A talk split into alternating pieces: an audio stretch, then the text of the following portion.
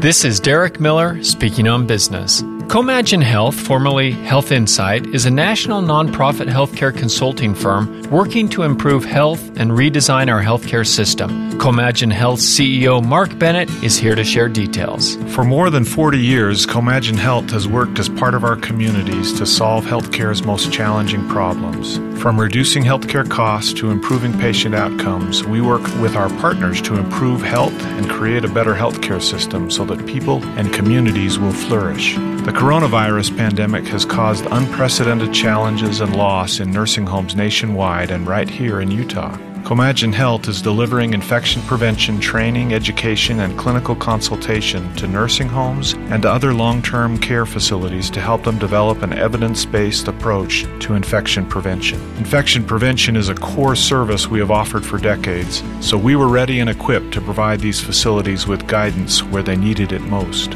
We're also supporting other healthcare providers and community organizations with infection prevention, contact tracing, telehealth virtual visits, and data analytics analytics so that together we can start to restore our communities and safely reopen. Comagine Health is a great example of partnership with healthcare systems to protect our most vulnerable patients throughout Utah. More details are available at comagine.org. I'm Derek Miller with the Salt Lake Chamber, and this is Speaking on Business.